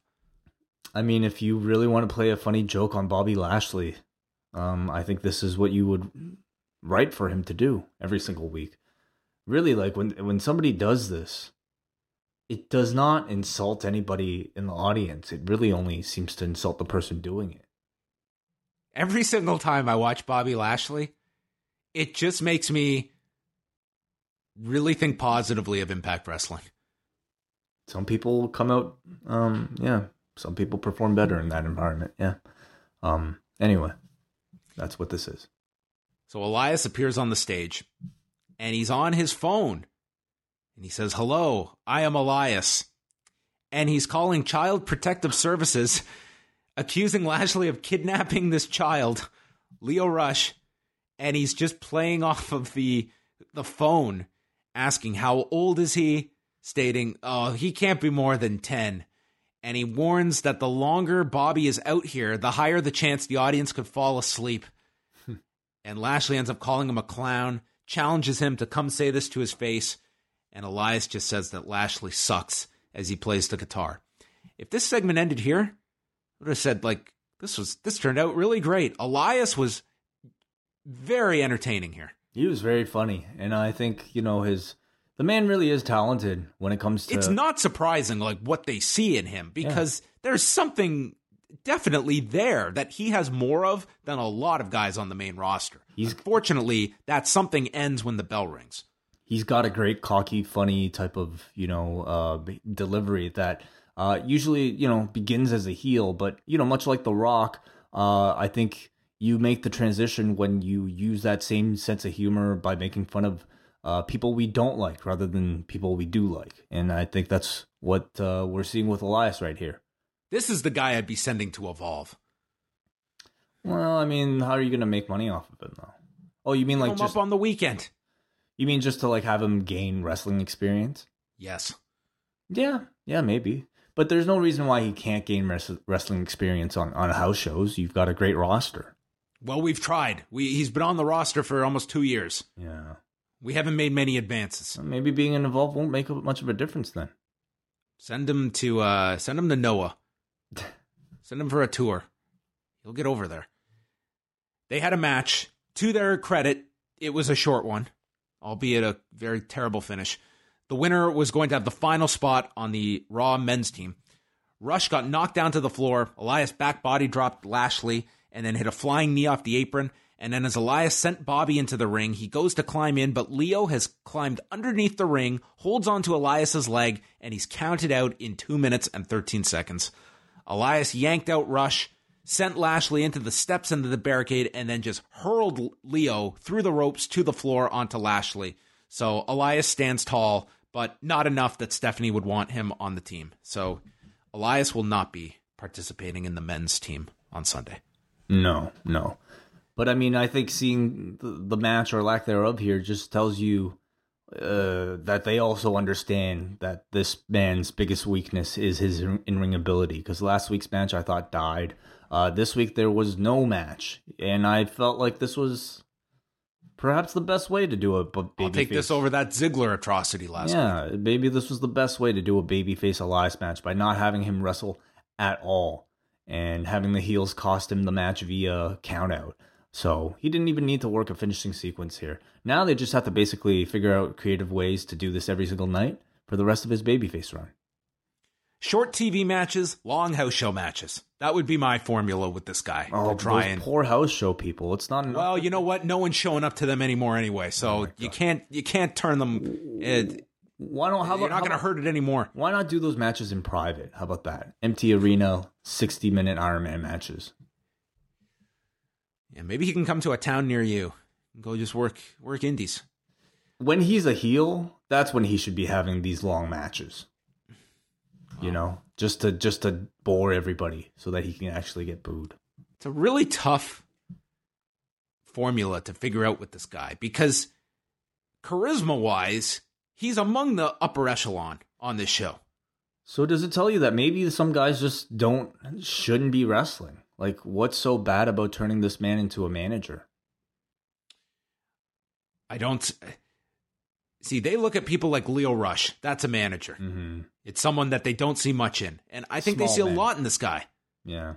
Yeah, he's a little large, I guess, to be a manager. He wouldn't be a very good manager. Alexa Bliss comes out with Tamina, Nia Jax, and Mickie James and says it's personal. To prove Raw will always be the A show. She demands victory and announces that Tamina, Nia Jax, and Mickie are part of her team, as is Natalya, who she has sent home to refocus and gear her energy towards SmackDown Live. The final spot will be determined in the next match to see if these two will put their friendship aside to get onto the team. So we are going to get the long awaited Sasha Banks versus Bayley match. When was the last time we would have seen this? A singles match. Would have been Oh, would it have been did- before this year? Did they do it on Raw during their Are They Breaking Up? Are They Not Uh, viewed earlier this year? Because Man. I put it out of my memory. I have a lot to go through for for worst of picks, and uh Not best Yeah. of. I don't think so. Sasha and Bayley, uh, they did not take over anything in this match. Banks missed with the running knees into the apron, Do while you, Bayley. hey, by the way, do you remember when they went through the whole like they might be in love type of thing? I'm in love with you. Yeah, I, I now do remember that. What happened Again, with that? I've uh, obviously wasn't reciprocated. Okay. I'm gonna try I mean, and, this uh, year has just been like full of, um, you know, start stop, uh, threads in this in this thing. I would love for somebody to chronicle this entire thing. They had a singles match on April 16th this year, a week after WrestleMania. Okay. All right. So there, you, there you have it. Oh, they they had a, a few singles matches this year. Oh, okay. So just add this to the pile. Bayley's selling her shoulder. Sasha's selling her knees. Michael Cole got really serious and said, guys, LA has never hosted the Survivor Series before. Man, wow. Stop, stop everything. Breaking Whoa. news. Are you serious? This show just got way more important. Bayley hit a Bayley to belly onto the edge of the apron. Both fell down to the floor. They went through the commercial. Bayley hit a top rope elbow. I think Sasha was getting her knees up, which have been damaged for the whole match. And then Sasha applies the bank statement. Tamina and Nia just climb into the ring and attack them. The bell is called, and it's been a ploy by Alexa to get the two to fight. And then announces the real fifth member of the team, Ruby Riott. I, I did think the angle was clever. You know, I think if you're Alexa, it makes total sense to just do this and then screw them at the end. Um, unfortunately, I hope. There's no comeback for these two Well- either. They just look like idiots here being manipulated. I mean, that's the thing. You know, Bayley and Sasha, if they don't get some type of revenge, which they probably won't because they don't seem to have a role at the pay per view, it does make them look bad. Yeah. there were a lot of just clueless baby faces on this show. Uh, I will say that is a weakness of this this company. So I just don't understand if you are the team captain and you legitimately have a vested interest in your team winning. Why would you put Natalya and Ruby on the same team together? Like, what is the what is the benefit you get out of this? Um. You have You two. know. she's going to cost you. Right. These two are going to cost each other. Like, why would you do this? I get it to like fuck with Natalya, but you're you're affecting your your team here. Right. Yeah. Um. Well, uh, I guess uh, maybe it's Natalya better Natalya than maybe she just couldn't predict that Natalya and Ruby would have this type of you know rivalry, and she wanted Ruby, um, but it was too late to take take Natalya out. I don't know. Then we cut to the back, and there is Becky Lynch in her SmackDown t shirt applying the disarmor to Ronda. So the idea is Ronda is going to have to go into this match injured. Becky then comes out to the arena. This was incredible because not only has SmackDown infiltrated the arena, the production team has gotten her theme song. They've infiltrated the production truck. Obviously. This was this was really thought out. yeah. Becky comes out and she is staring down seven heels in the ring. I was like, okay, they've they are not trying at all to heal this woman. I mean, this is I'm watching Steve Austin here. She just laid out Ronda. She comes out walking out here like the biggest badass on the show, and she's gonna take on these seven. But then the rest of the SmackDown women join in, including Charlotte, that I don't know if I liked her being part of this. Man, Not just the Be- Becky feud, but the whole story they've been doing that she doesn't know if she has the confidence to go ahead with this. Like she was not even part of the team announcement. That was supposed to be the big reveal. They kept teasing all show long who is going to be the last member of Team SmackDown. And, you know, did they have people that weren't on the team? Yeah, they had the Iconics in this too. So it was just all those SmackDown women. It wasn't even made clear that Charlotte's on the team, although that's what I took by her being involved here. I guess you can excuse it because it it's not necessarily all the team members that are out here. It's just uh, everybody that's in, on SmackDown that's out here. But I really didn't like seeing Charlotte and Becky side by side, you know, No. fighting on the same side. To me, that is your most valuable program that you have in the company right now. That's between Becky and Charlotte. And I think just seeing them in this context, I personally have an issue with it. Maybe some people don't, but it's for, Charlotte added nothing. She That's it. If you were not paying too much attention, you wouldn't have even noticed her. She was not integral to this at all. It's for reasons like that, like this, you know, having to kind of ignore so much of your ongoing storylines that you put a lot more effort into for this particular pay per view. That that I that makes me really dislike, you know, this brand versus brand pay per view, Under Siege, all this stuff. Stuff visually for one week, I think it looks great, but um, it I just hate how how much you have to sacrifice for your other storylines. I, I guess some type of explanation maybe might have might have helped, but we didn't get that, and I kind of doubt that we'll we'll get much of it on on uh, Tuesday either. I have to go on a little detour uh, to explain this next part of the show.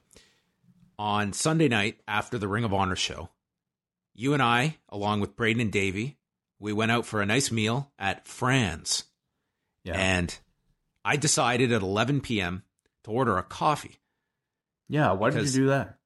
Well, you see, I like coffee, and I don't. For the last year, I'm drinking can the drink coffee, coffee- right now. By the way, I'm drinking one at 12:30 a.m. a, a decaf or a regular. All regular. Okay, wild man. Yeah, Because I can drink coffee at any hour, and it has no impact on me. I don't know what was loaded in this coffee, but I was so wired after I left you guys on Sunday. I slept so badly.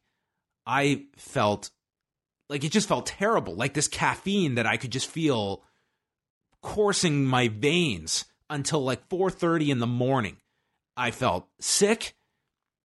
As bad as I felt, it was only the second most ill I felt in a 24-hour time period because then I watched the camera work during this brawl. This was at another level. This induced nausea on me, way. yeah. I mean, anytime you you have chaos listed on the rundown, I think This you- was crazy. you're gonna get some very creative uh, camera work and editing for, or, or, or cutting from the from the production here. This is just the WWE Kevin Dunn style, John. It's uh, you know, we can't let the action speak for itself. We have to accentuate it, and we have to create the action ourselves because we're the best production staff in the world, John. So we need crazy camera work. We need you know fast cuts. Um, I guess it's gotten to the point now where I've almost just like shut it out, just like I've shut out the tra- uh, train track noises from from my uh, my place.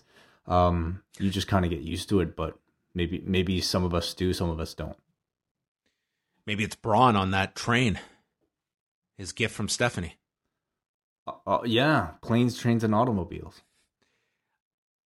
I don't know what she was hit with, but if I find out on Tuesday that the cameraman was going so crazy that he whacked Becky in the face, it would not surprise me. That's how crazy and erratic the camera work was. Yeah. Did you catch the the strike that Becky took because her face looked dis- like she just came up and was a bloody mess. I tried to slow it down to watch it. It took place as Becky was moving towards Naomi and Nia fighting in the corner, and you don't exactly see the moment of contact. Um, I imagine there might have been some, you know, live footage that might have caught it by now on online. I haven't checked Twitter yet, but my I would assume it would have been maybe some type of uh Yair Rodriguez uh back elbow, perhaps from Nia or, or Naomi.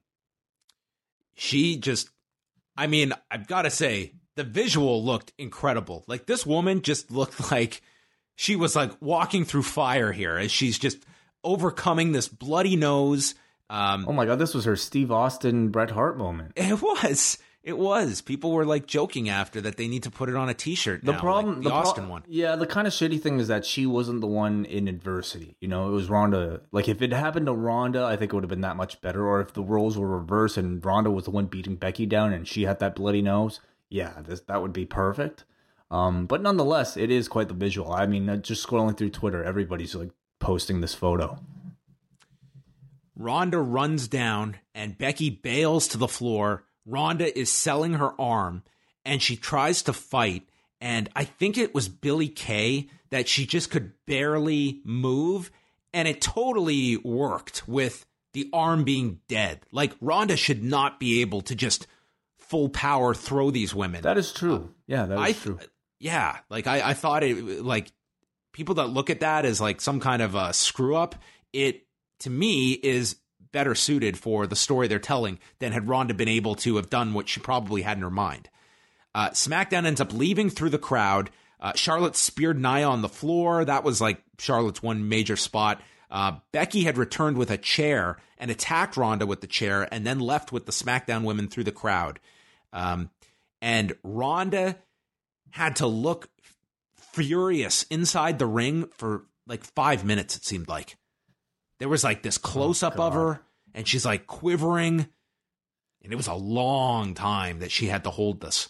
Yeah, I felt bad um, for Ronda having to act angry and like I think acting angry is is tough, and I think Ronda typically does a pretty good job of it. But to act angry for three minutes on live television, eventually by the third minute you get to some pretty hilarious looking angry faces, and in this one it involved like just gritting your teeth and shaking from Ronda. And I felt bad for poor Becky, you know, with this terrible bloody nose she had to stand there staring at Ronda for the next what felt like five minutes before the show closed. No overrun, by the way. Way, I was so Our excited when it was when it was eleven fifty, and I realized the show's over in ten minutes. It's only 10, 11 minutes, but my God, it it made a difference for me. Totally, absolutely. I'll take what I can get. I have to get used to it. It feels weird. It feels weird, like being done at eleven p.m. It felt great. Yeah. Like it feels like it feels like I should be watching the news. Whereas before, like, ah, oh, the news is on. I can't. I mean, Raw. I can't watch it. I'm gonna ignore the rest of the world. But now it feels like I I have a reason to care about everything else outside of wrestling. Oh, it's like what can I do now with the rest of my night? It's extra ten minutes. Uh, camera work aside, uh, you know, bloody nose aside, long, long staring grrr into the ring aside. Uh, I thought it was a really strong angle to end the show with. They conveyed a lot of chaos, and I, I think that they've built this Becky Ronda matchup very effectively. It feels like a hotly anticipated match for Sunday. I would say that this is maybe the most, I, would say for a singles match, the best singles match they've built up for Ronda so far. And this probably is only second to the WrestleMania match in terms of most anticipation because the first one had so much curiosity about how Ronda would look. I think I certainly think it's uh, Ronda's strongest opponent to date. Um, and and you know Becky's strongest opponent to date. Um, for the first time, I would say it feels like their two uh, female attractions are, I think, the company's hottest two attractions. So uh, it this match to me has to main event this show. Um, and yeah, I think you'll see a really hot crowd. At the end of the show, I was saying like this feels so big that like this should almost be WrestleMania. Well, that's why I don't think I was such a big fan of it to start with. Is that neither woman right now I think should be affording a loss. Um, and I feel like something this is something you could have saved down the line, but obviously they have different plans for WrestleMania probably for both of them. All right, that was Raw. Uh, final Raw going into Survivor Series, and let's head on over to the forum. On a scale of one to ten, I think this is going to be a higher one. Way I'm going to go a seven. I believe is going to be the the forum votes. Seven. Whoa, four point eight eight. Holy shit, man! I don't I don't know my people at all. I mean, there was bad stuff on this show. I'm not going to get you wrong, but I thought that I, I, thought especially the ending was going to leave people with a positive feeling on Raw. I did I did think the ending was a, a strong end to the show. Okay, let's see what people are saying. All right, we start off with Tyler from Orlando. Pretty normal episode of Raw besides the ending. I thought Becky looked badass with the blood. When did that cut even happen? Nothing else really happened tonight. I thought it was hilarious. They did the tag team battle royal twice. We get it. You guys don't care about your division. Nevertheless, I am always excited for these weekends. Survivor Series can be half as good as TakeOver will be. Alex says Raw wasn't a good show overall, although the ending was cool with a bloody Becky kicking ass and Ambrose had a great promo. However, too many negatives in the end. The distasteful Natalya stuff, the bad acting of Corbin, the horrible Lashley in the last segment. The worst has to be giving away Sasha versus Bayley with almost a year of crappy build, just ending like that. Well, Um, I guess not really giving it much away if they've already done it. Why are I- I- Mick? Yeah, sorry. Go. No, go ahead. Why are Mickie James and Tamina on this team over Banks and Bayley? Tamina sucks and Mickie is never getting a push, so why leave Banks and Bayley off? Are they already geeks in their minds now? Well, I mean, they're trying to promote Tamina and Nia, and I think they're doing something with with an all heel Raw team, with uh, with Alexa leading it, right? He says, uh, in the end, this pay per view just lacks any purpose other than pitting Shane versus Stephanie. And honestly, how does who cares about those two anymore? Well, here's John. Do you think that? Do you think um any of the five on five matches could main event over Becky versus uh Ronda? Yeah, you could you could put the deciding match there, but I wouldn't. I would end with one of the singles matches. Yeah, I think so too.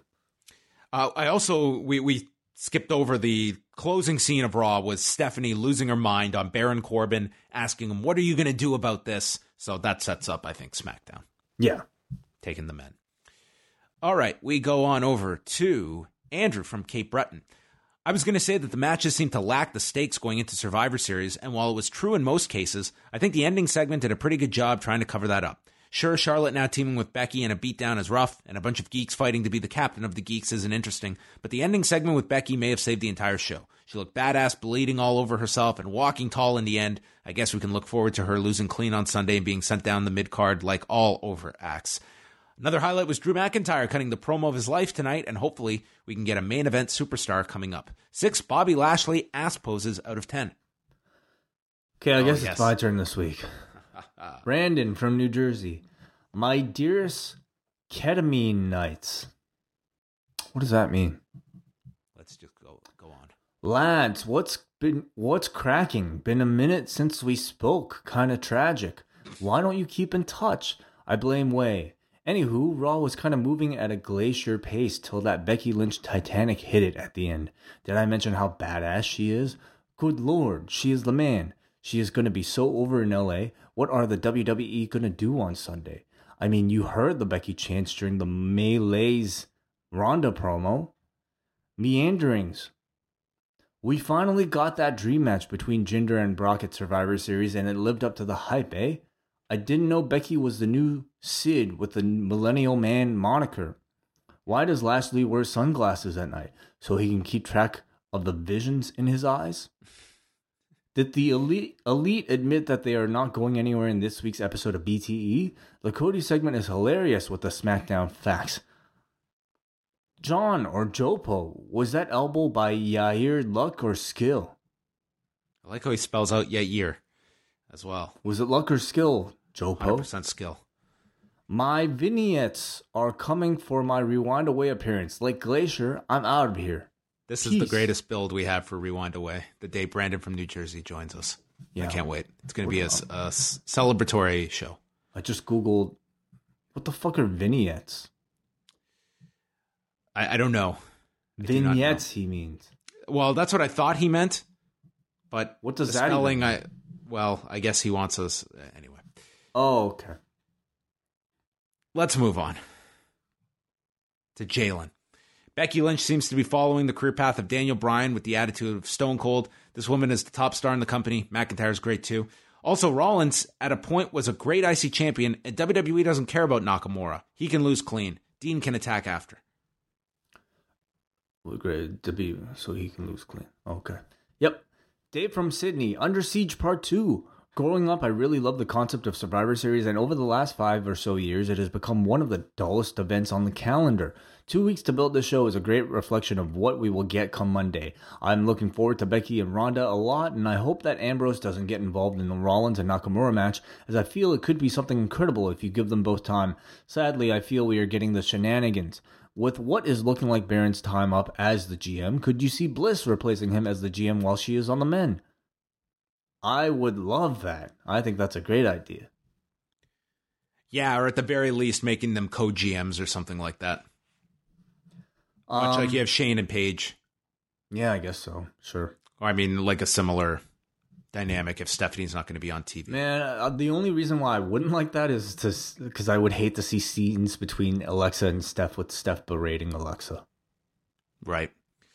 Uh, okay, let's skip down here. A lot of people just talking about Becky's segment that they seem to enjoy. Uh, Ari from Montreal. Although Becky looked like a badass and an actual threat to Ronda, I can't get over the fact her and Charlotte were at war a couple of weeks ago, and it meant nothing since they fought side by side. Or even Mandy and Sonya just uniting. I understand brand loyalty, but come on. One positive is they are treating the hottest feud and character as the main event. Question With the seeds put in this week, will Drew turn on Ziggler on Sunday or next Monday or not anytime soon? Drew turning on Ziggler. I think it's going to happen inevitably. I don't know if it would be this quick on Sunday. Okay, so to what purpose though? I, I think that there is a, you know, if you are just as a holdover program before Drew goes on his own, I, I think that you could do that, and he just runs through Ziggler. Just I don't know to, if they want to keep the two together permanently. But what do you what do you lose by putting the two together? And what do you gain by separating them? I think they look at Drew as someone that ultimately is going to be a heel on his own rather than having a sidekick with him. Okay. Yeah, that's that's that's okay. I guess. I I I suppose I just like don't necessarily see him gaining that much as uh without Ziggler by his side. Uh also, I think Ziggler at that point is just back to what he was before, which is a mid carder with with nothing going on. Or you keep them together and at some point Drew's going to have that title and they may ultimately see this guy as a babyface and that's an easy program to do down the road with Ziggler um, that you could save for a more opportune time when you need a feud between the two uh, as opposed to just brushing them off now. Mm-hmm. We go to Hanzi, who says, I was not that much into Raw's build for Survivor Series this year, especially since Braun just beat the shit out of Raw's tag teams. Then they come back out later like nothing happened. The good thing is that there was only a two week build for this pay per view instead of the usual four like the previous years, so at least we don't have to have forced rivalry of the brands, but the ending was great. I think it should be the main event. Do you think, with the emphasis they put on this match, that it will main event? Well, we kind of talked about that. Um, I I really do would would rather see I think Becky versus Ronda. That will be the hottest match. Um, you know, the five on five I think will will have decent heat to it as well, but it'll be the Shane McMahon Stephanie show, and I just I think it would leave such a sour taste if you were to end with that one instead of the match that I think the audience is most hottest for, which is Charlotte or sorry Becky versus Ronda.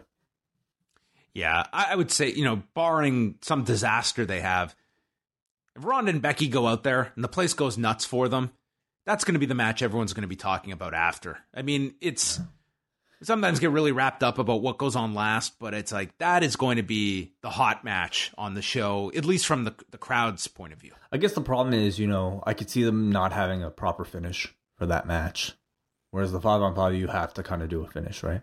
Mm-hmm. MJ from NJ. Anyone else notice the 10 versus 10 tag team match graphic had 11 spots for each show?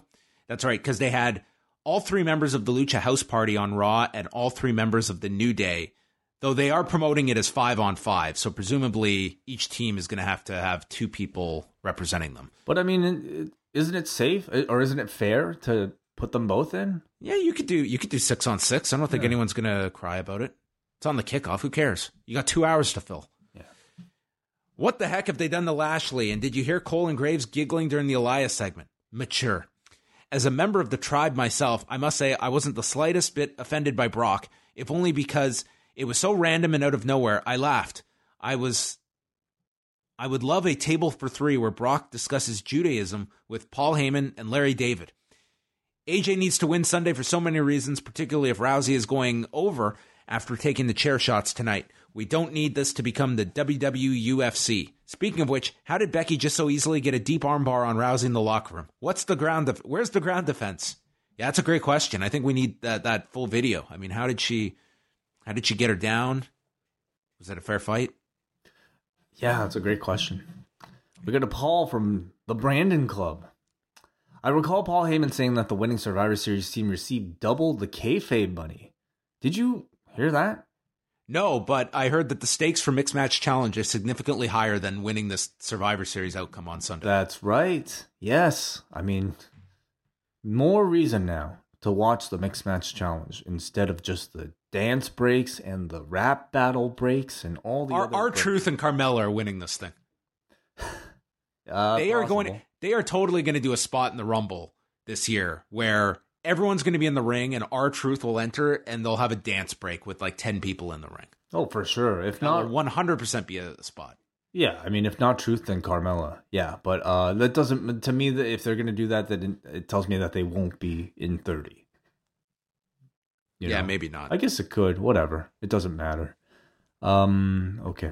Uh, he goes on. I feel like three weeks after the, the Survivor Series, the tag team elimination matches just won't matter. I just want some reason to care about the outcome. Getting paid big money to win is an angle even the most casual fan can understand. Yeah, I agree. I think some stakes attached to that money, title shot. Like, I mean, it tells you something when they put more value and stock into their mixed match challenge than the Survivor Series five on five.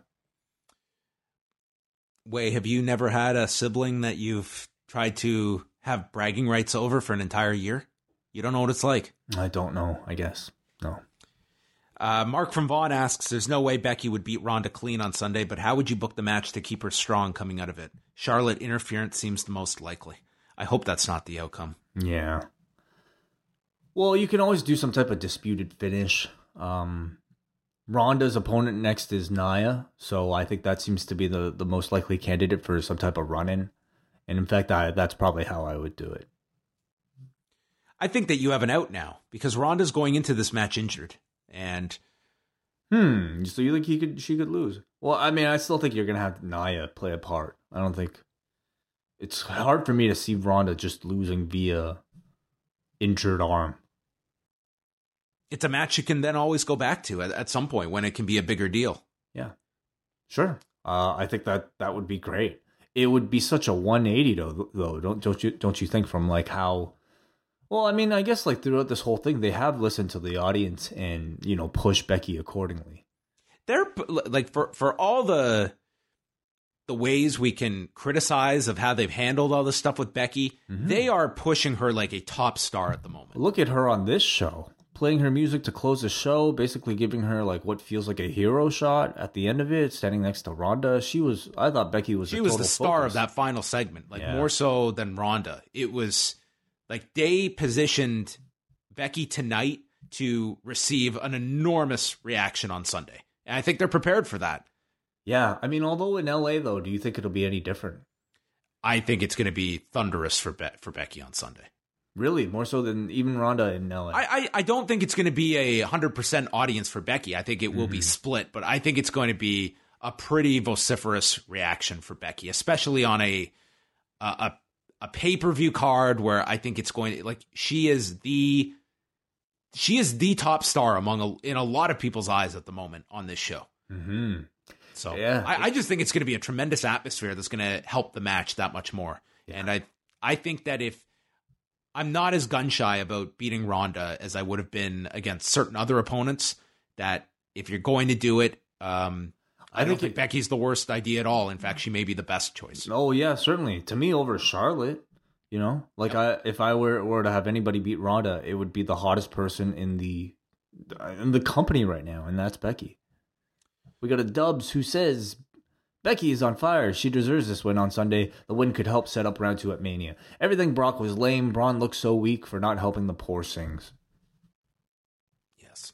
And the last one here is Joe from H Town. I love Becky so much right now. So much blood. I don't know who messed up and made her bleed, but it was great. Sick. She should definitely beat Ronda. They beat Asuka so quickly, so might as well give Ronda a loss. Becky is the reason I'm watching right now. I mean, They've got something incredible with Becky at the moment. I just hope it's um it's realized. judging by the feedback, I mean, it, it almost seems to I think like a- everyone brought up Becky. Yeah, it seems like a no-brainer now. Who should win that match? Um, like they, I think Becky's already arrived, but you could really make her. Like you can, like you can, you can catapult her to a bigger mainstream level, but by having her be the first one to beat Ronda Rousey in professional wrestling. Or there's the thinking that they're going to default to the the Daniel Bryan way of if we beat her, that will make her that much more popular to that crowd. Yeah, I mean, I feel like that's kind of what's gotten her uh, up until this point.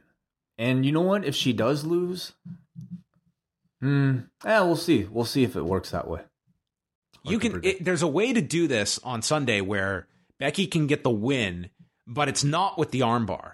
And that's your big showdown at a later date. Yeah, she cheats. You mean? Yeah, it's just like you're not submitting her. It's like you're pinning Ronda, but it's like you were, and then you you could do armbar versus armbar at a later show. Mm, yeah, do that down the road. All right. Thank you, everybody, for your feedback. Before we sign off, I just want to quickly run through the ROH card. Wai and I went on Sunday night along with Braden and Davey. I'm sure they'll chat about it on Up Next this week at the Mattamy Athletic Center. And as a venue Wai, do you have a preference where, where ROH runs here in town? Because this was not at the usual Ted Reeve Arena. Yeah, I mean, I've seen ROH at the Mattamy Athletic Center before, the former Maple Leaf Gardens, of course. And I'll tell you, like, the experience of going into the building, I think, is still something I consider pretty special. Uh, I never got to see a Leafs game there. The closest I, I got was to see like some type of skills competition one year. Um, tickets were always just way too expensive, but like the, the I think the the um like act of walking into that building and going up the escalators and seeing the walls, seeing the windows that are still intact, and walking into an arena to watch wrestling is still pretty damn cool. That said, though, maybe it had something to do with the the attendance. It felt incredibly, incredibly like empty um, and cavernous, I would say, and to me that affected, uh, you know, my enjoyment. I would say, uh, or the energy of the show overall, compared to like the Ted Reeve Arena, which most times I've been there has been pretty full, and I would say I would come out of those those shows feeling a lot more energetic than I did for last night. Yeah, I, am really bad at uh, guessing attendances, but I think that the setup was a negative because when I was scanning like throughout the show, like there were a good number of people there. Like it, it was a healthy crowd. The problem was the venue was so big that the empty seats were like you couldn't help but notice them. There were so many big clumps of empty seats, but I still felt the attendance was, you know, it was it was a fine turnout, and I think it probably would have looked better at the Ted Reeve Arena. Yeah, yeah.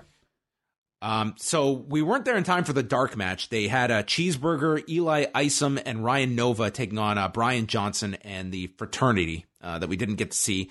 Uh, and then they also had uh, a Women of Honor match um, that we got in just at the tail end. And really, the setup was uh, Madison Rayne uh, showing up and doing a bit of a stare down with Sumi Sakai, and they're going to be involved in a four way at Final Battle.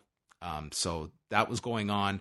And then the first actual match we got to see was a Hangman Page uh, going over Chucky T with the last rites, and I thought that was a really good opener. I, I enjoyed this quite a lot. They went into some near falls early on, and that was kind of a theme for the show that I thought all the wrestling was good, but it was um it was weird. Like, yeah, like the wrestling was totally solid. I think like I don't think there was a bad match no. on the show. Like if I watched this like I'm trying to figure out what exactly it is because the energy there just like was not there. Yeah, I'm I'm trying to feel like wonder what it is. Are we just like overexposed to like good wrestling these days? Has Ring of Honor toured to uh like I didn't think it was much? a very lively crowd, and I saw like people's reports online that were super high on this show as being the best of the four Global Wars shows. So, and I can understand that because like each match was like this was it was good to to great. Like there was some very good wrestling on the show,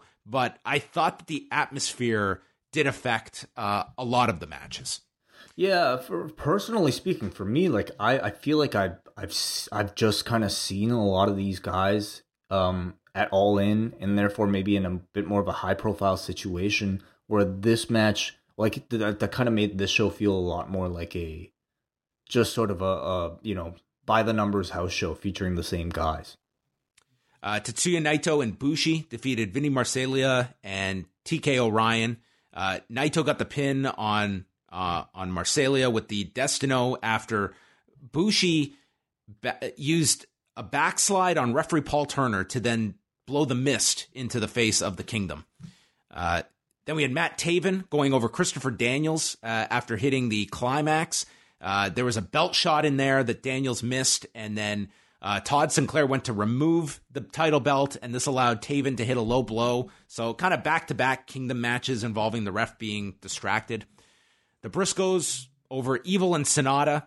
Uh, the Paradise Lock got one of the biggest pops on the show when they placed uh, God, I don't even know who it was that uh, Sanada placed it in. I don't even know if it was one of the Briscoes. He he did it to both of them. I'm pretty sure. Yeah. Uh, so anyway, then uh, we had Flip Gordon go over Jonathan Gresham. I enjoyed this match. It wasn't too long, uh, but then afterwards they shook hands and Flip Gordon cut this very meticulous promo on Bully Ray, and we got the message that he is not going to quit when he challenges Bully Ray to an I Quit match at Final Battle. Yeah, it was a it was a good wrestler looking into the hard camera promo class type of promo. Frankie Kazarian and Scorpio Sky defended the ROH tag titles against the Super Smash Brothers, Evil Uno and Stu Grayson, who usually were well, they were there for the uh, the show back in May in Toronto, working against the Young Bucks. Uh, very popular Canadian act, and up until this point in the show, I thought this was the the best match on the show. Uh, just some great uh, high flying offense from Grayson and from Evil Uno, including a Grayson hitting a tope hilo onto Kaz on the floor. Uno delivered a swanton, followed by a 450 from Grayson for a big near fall, and it ended with Kazarian and Sky uh, doing a Uranage backstabber combination to pin Stu Grayson. But uh, for for a team that is not on TV, uh, they were super popular here to this crowd, and I, I, really enjoyed this match. Yeah, really great match. I think for a lot of people, maybe the match of the night, but um. I, I, I really enjoyed it. SCU are just very over. Oh my god! Pretty much everywhere, and uh, I think it just kind of again shows you the strength of something like being the elite and what it's done for these three guys. I was really curious to see how they would cut their promos as a heel team, and uh, they kind of do it at the beginning where you know Scorpio Sky starts to say like you know this is the worst time I've ever worst town I've ever been in, but it's like he does it in a babyface way, and then they just go on Daniels, Kaz, and Sky just basically cutting a babyface promo, putting over the Super Smash Brothers, putting over Canadian wrestlers before getting to the match itself. Then uh, it was supposed to be Cody against Trent Beretta for the uh, IWGP US title. Of course, Cody was hurt, so they rearranged the card, and it was Trent taking on Juice Robinson. And this was a match that I think if this had happened uh, in New Japan, I think in front of like this was one I was watching this and I was like, this is a really really good match, mm-hmm. and I mm-hmm. didn't get the sense it was whether it was following the the last match with the Super Smash Brothers or just this late in the show they were doing a pretty lengthy match. Um, I just didn't feel it reached that that next level, but the work was really strong between these two. For me, like I think there's also a, a level of like anticipation that goes into my my interest level for matches too. Um, and you know, I feel like like companies like ROH and, and New Japan have gotten by a lot with just like announcing, not announcing matches and just kind of having them, you know, um, take place right before. But I think there are certain matches, at least for me, that uh, if I knew going in that I had something to look forward to, if I knew that there was some type of storyline before heading into a match, I would be that much more interested. And I feel like elements of, of that storytelling were, were felt like they were missing from a, a lot of these. Uh, during the match, Trent delivered a pile driver to Juice Robinson onto the edge of the apron. And I don't know if they were doing it as on purpose. Uh, it may have just been like their idea for the match, but uh, you know, famous spot from this very venue five years ago was Mike Bennett delivering a pile driver onto the edge of the apron to BJ Whitmer, which you know he ended up missing months and months of action uh, with a neck injury as a result of that pile driver spot. Um, so that was used in the match. Juice kicked out of a pile driver later in the match, and it built up to uh, Trent delivering a springboard, but then caught with a left hand by Juice, who finally hit the pulp friction to win the match. And then he cut a promo stating that he's coming for Cody's title. And I think most people are expecting that to happen at Wrestle Kingdom. Juice versus Cody, sure. Yeah, which yeah, maybe Juice gets wins the title back uh, at the Tokyo Dome. Young Bucks against Kushida and Chris Sabin. Uh, this was another really great match. Mm-hmm. Uh, Matt applied a sharpshooter onto Chris Sabin, uh, and then Nick just hit him with an X Factor while he was in. Just uh, tremendous uh, tag team spots involving both. They went through a million near falls. Uh, Kushida made the save off a Meltzer driver that everyone thought was the finish. really, really hot. And then it ended with a I'm trying to remember if it was the It wasn't the Meltzer. Okay, it driver. was the uh, it was a sharpshooter. Um, Nick comes in with the springboard X Factor and then moonsaults to the outside onto Kushida. But I believe it was Sabin the uh, sharpshooter for the tap. That's right. That was it. And then that was when Sabin tapped. Yeah. Right. So Young Bucks got the win. Uh, I thought this was really, really strong uh, to the point that I, I think the main event had a really hard time getting the crowd after after this match. That had you put this on last, I think no one would have batted an eye. But ROH is pretty rigid about putting their title matches on last. Yeah, my personal match of the night uh, with with the Bucks versus Sabin and Kushida. I think Yep. Sabin and Kushida are awesome, and I think the Bucks, like as many times as I've seen them this year, I feel like they. St- it's always such a treat to watch them live. Their timing is just amazing. Uh, I don't know what their ROH career is going to be the next time, but I mean, you know, if if this was like you know um uh if what maybe could be potentially a final chance to get to see them in ring of honor in toronto i'm glad i, I went to this it was uh it was a lot of fun and uh they certainly to me felt like the biggest stars uh, on the entire card the bucks And then the main event was Jay Lethal and Kenny King for the ROH title. I'll say this they worked really hard to try and get the audience to believe Kenny King could win this match. I don't think there was one person in the building that believed that. Uh, Jay Lethal is, uh, I think he's a really, really good champion. And they built up to a royal flush that uh, Lethal was able to kick out of. Uh, and then Lethal was just working super hard at the end, going down the stretch, and constantly trying to get the lethal injection that was avoided several times by Kenny King. King, uh, King missed with a shooting star press, and then there was a lethal injection for a near fall. Uh, and the lethal injection is a pretty protected move, so they allowed uh, Kenny King to kick out of it. Todd Sinclair gets knocked down, and King uses the rope for a three count. They actually counted three, but then Todd Sinclair waved it off when he saw Kenny King's feet on the ropes. Uh, there was another chance for the lethal injection. King countered it with a schoolboy for a two count, and then finally Jay hits the injection to get the win. Uh, they came up with all these different ideas just to try and get the crowd to bite on it. Um, I'll give them a lot of credit, uh, but this one went really long. It was about 22 minutes or so. Jay Lethal retains. It was a tough position on this card, uh, but I will say it it did exceed my expectations of what I was expecting going in, which was not much. I don't see Kenny King as a main event guy that is closing the show. So I, I think that this was a tough match to put together following what they had to follow. Yeah, it was a really good match, but it, but again, I thought I thought very noticeable, kind of the the lack of crowd energy, and it's really not the like to me not the first time this year that we've seen I've seen this phenom- phenomenon personally with ROH where the title program is not the most interesting program on the whole show, and I'm not even saying program here because like there are there there are acts like Naito here and the Bucks who and even SCU who I think have a lot more uh, of the crowd's interest than unfortunately uh, Jay Lethal or Kenny King. Um, I do respect the fact that the company puts its title matches on last, but at at the same time, I would love it if, for whatever reason, they were able they would able to get that title pro- program with uh, as hot, I would say, as some of the other characters um, on the show.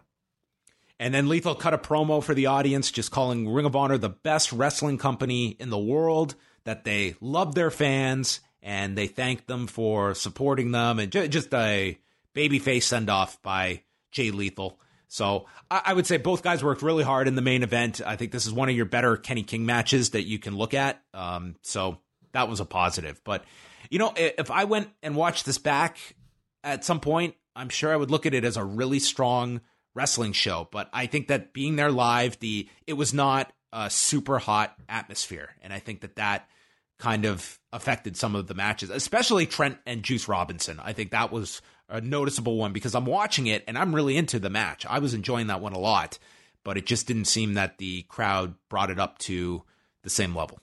I would say one of the weaker uh, editions of Global Wars that I've been to in Toronto, and I I I think you know in terms of star power, uh, in terms of New Japan star power, I guess you had Juice, you had Lij, uh, but Lij, I feel like we just we didn't see that long ago, or we, it hadn't been too long since we've seen them. Um, I would just say it, it didn't feel as special, maybe, as previous Global Wars. And I wonder if it's because maybe we've been spoiled here, especially being in the Northeast, you know, of all the great wrestling that we've seen, that uh, maybe even a show like this coming into our city. I also didn't really hear that much buzz about it. So I don't know how much promotion Ring of Honor uh, did for this one. Um, but it did not feel like it was a must see show like I've, I've, I've kind of experienced with other Global War shows.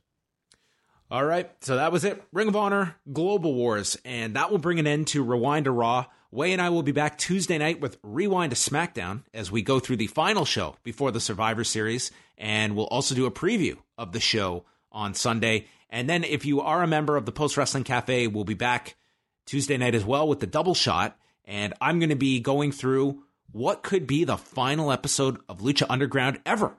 It's possible the two hour season finale from last week. Wai, I hope you buckle up. You're in for a treat.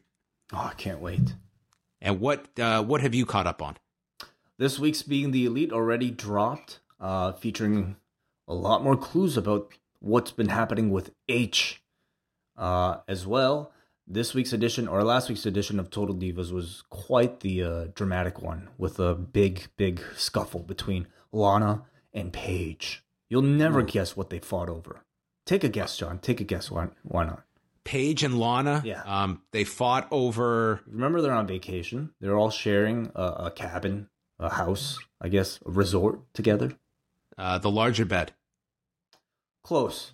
Actually, you're almost exactly right. Yeah. They got into a huge fight over who gets the better bedroom. Oh, wow. I can't wait to watch it gets vicious. Like they unearth a lot of kind of more deeply rooted uh, uh, uh, uh, uh feelings between the two of them, and uh, it's pretty wild. It sounds it, boy. Sounds exciting. Uh, so Wai will have a full review for us on Tuesday on the double shot. So lots of stuff to look forward to. Of course, it's Survivor Series week here at Post Wrestling. Lots of coverage leading up to Sunday night. So you can follow it all at postwrestling.com. That's it. We will speak with you Tuesday night.